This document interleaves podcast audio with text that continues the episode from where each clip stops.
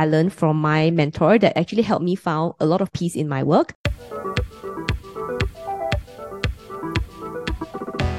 So when I first started working in Standard Chartered, I was working in a global team. Like there's no policy processes. Not there was like nothing. And I actually met this mentor. It's someone that I, I respect a lot and he's like very good at his job. So I was having dinner with him and I was like complaining and complaining. I'm like, oh my God, all these people are so dumb. Like, you know, I work so late and so annoying and like no one's appreciating. They're not following what I'm saying, blah, blah, blah. Literally, I complained for 20 minutes. And then he, he mentioned one thing to me that I never, I still remember until today. He said, Mei Phing, this is your fault. Then I'm like, what the heck? Like, how is this my fault? And then I nagged on for like 10, 10 more minutes, right? So in total, you know, I've really like complained for 30 minutes. He said, it's completely your fault because you didn't define actually what your job scope is. You didn't communicate with them how you want them to communicate with you. Like all these things. And you don't even have to do all of these things. Have you even talked to your boss or what your boss expects? Then he's like, this is totally your fault. Like, you don't need to be so, you know, annoyed about it. You don't need to actually be even working so hard. And he, he even told me that maybe you're working too hard. This is crazy. Like, you should not be working like this. And he said, this is all your fault. So that conversation actually stayed with me for a very long time because I realized that, oh, like, how, how am I not seeing this? Like, what, what's actually going on? what's actually going on because I was so busy just doing the next thing, the next thing, and the next thing. Oh, need to do this, need to do that, blah, blah, blah, blah, blah, blah, blah, blah. It's like I actually forgot to objectively look at my situation. And I think that was actually a, a lesson that took me a very long time to learn. It took me a very long time to learn because it's not easy when someone comes to you and just say, Hey, Mei Phing, this is your fault. You are the stupid one. I'm like, okay, maybe I am the stupid one. But, you know, tell, tell me, tell me what am I missing? Tell me what am I missing? Right.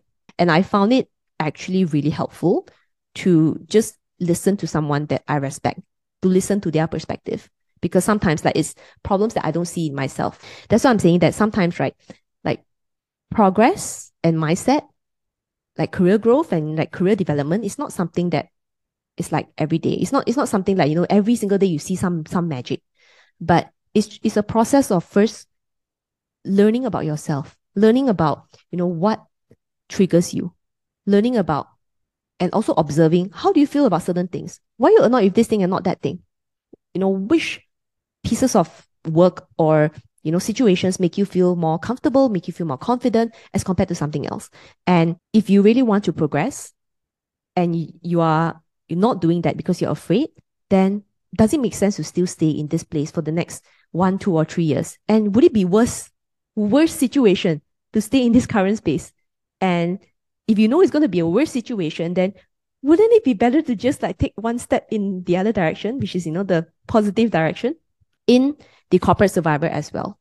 It's like you go through this lesson and then you move to the next lesson and then it will continue to make more and more and more sense. And then after that, when you repeat the whole cycle again, you look at it in a very different perspective. That's because having like a step by step method that works is way more valuable if you keep practicing it, mastering it, and then adjusting for it to fit yourself versus consistently looking out there and just say, hey, ask your friend, hey, what are you doing? What are they doing? What are doing? What what's like the best, the best strategy right now? Actually, it's not really helpful. And I think sometimes like we introduce a lot of stress in our life. We introduce a lot of anxiety and confusion in our life because we are always hoping that there's always the the next best thing out there. There's the, the even better thing out there but not realizing that you're already the, the good version, right? But you just got confused along the way. I want you to know that everybody is at your exact situation at some point in their career. It's the same for me as well. The real difference is, are you willing to do something so that you don't regret the next three years? Why not just decide right now, like, what's a good career for you? Never feel this thing is only happening to you and never feel like there is no light at the end of the tunnel. Whenever you feel doubt, you should always tell yourself that, yeah, the power is in me. I thank me first before I say thank you to anyone else. I say thank you to me because you are the person that's going to make a big difference in your career. Okay. I can help you along the way, but you are the person who's going to determine like what is, what does success look like for you? What does growth look like for you? What would, what is worth it for you, your family, your future. You are the only person who can who can decide that. Okay? So with that, all the best in your career.